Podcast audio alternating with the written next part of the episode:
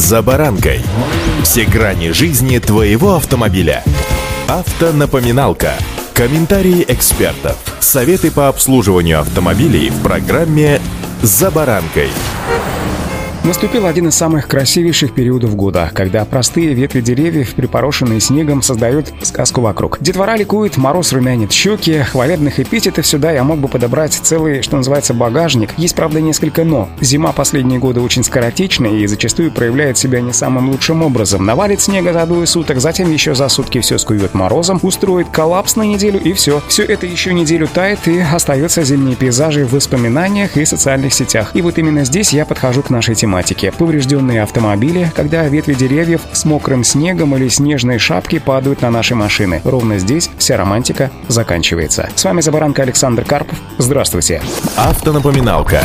Если на машину упала огромная ветка или целое дерево, то, как правило, автомобиль уже, к сожалению, восстановлению не подлежит, но взыскать ущерб соответственных служб чаще всего можно. Даже в случае небольших повреждений и царапин пострадавшему автомобилисту имеет смысл добиваться компенсации. Для этого нужно знать несколько нюансов. За состояние состоянием насаждений во дворах следят коммунальные службы, которые должны вовремя подпиливать сгнившие части деревьев, поскольку именно они зачастую являются самым тонким местом у дерева, запас прочности которого подчас превышает запас прочности подводной лодки. Помните, что не стоит пытаться очистить автомобиль от веток или снега, а также обломков, поскольку они должны оставаться на автомобиле как доказательство всего произошедшего, даже если возникло препятствие для движения других автомобилей. Сразу же после обнаружения происшествия необходимо максимально подробно снять на фото и видео все произошедшее, зафиксировать зафиксировать все повреждения автомобиля.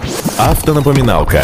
Выбор службы, которую необходимо вызвать на место происшествия, зависит от обстоятельства. Если, к примеру, автомобиль двигался, когда на него упало дерево в снегу, или ветви в снегу, или, в конце концов, снежная шапка с крыши дома, это дорожно-транспортное происшествие, оформлением которого будет заниматься ГИБДД. Если же все произошло с состоящим автомобилем, придется вызывать полицейский наряд из местного ОВД. Проще всего это сделать, набрав номер 112 или 102. Помимо вызова сотрудников полиции, стоит поискать владельцев территории, на которой все произошло. Например, это руководство стоянки или торгового центра, а во дворе дома представители обслуживающей организации или местного ТСЖ.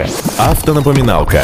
Полицейские должны составить акт осмотра места происшествия, в котором указывается предварительная причина всего произошедшего, а также максимально подробно описать полученные автомобилем повреждения. Кроме того, в документе должно быть прописано время, место и обстоятельства всего случившегося. Важный нюанс. Не стоит писать в протоколе о том, что размер ущерба является незначительным, даже если на самом деле это и так. Поскольку подписавшись под такой формулировкой, водитель практически теряет шансы на полноценную компенсацию. После оформления бумаг нужно получить в полиции справку о факте причинения ущерба с теми же сведениями. Для оценки ущерба лучше воспользоваться услугами независимой экспертизы. На саму экспертизу нужно вызвать представителя службы, ответственной за данную территорию. Эксперты осмотрят автомобиль и вынесут вердикт, во сколько вам обойдется ремонт. Наконец, следует получить справку в гидромедцентре о том, что в день повреждения автомобиля в городе действительно был сильный снегопад. Такой документ могут потребовать как в страховой компании, так и в суде. Подавая судебный иск, нужно включить в него все понесенные расходы. Помните об этом. Ну а пока наслаждайтесь зимой, но, разумеется, соблюдайте правила дорожного движения. Удачи! За баранкой.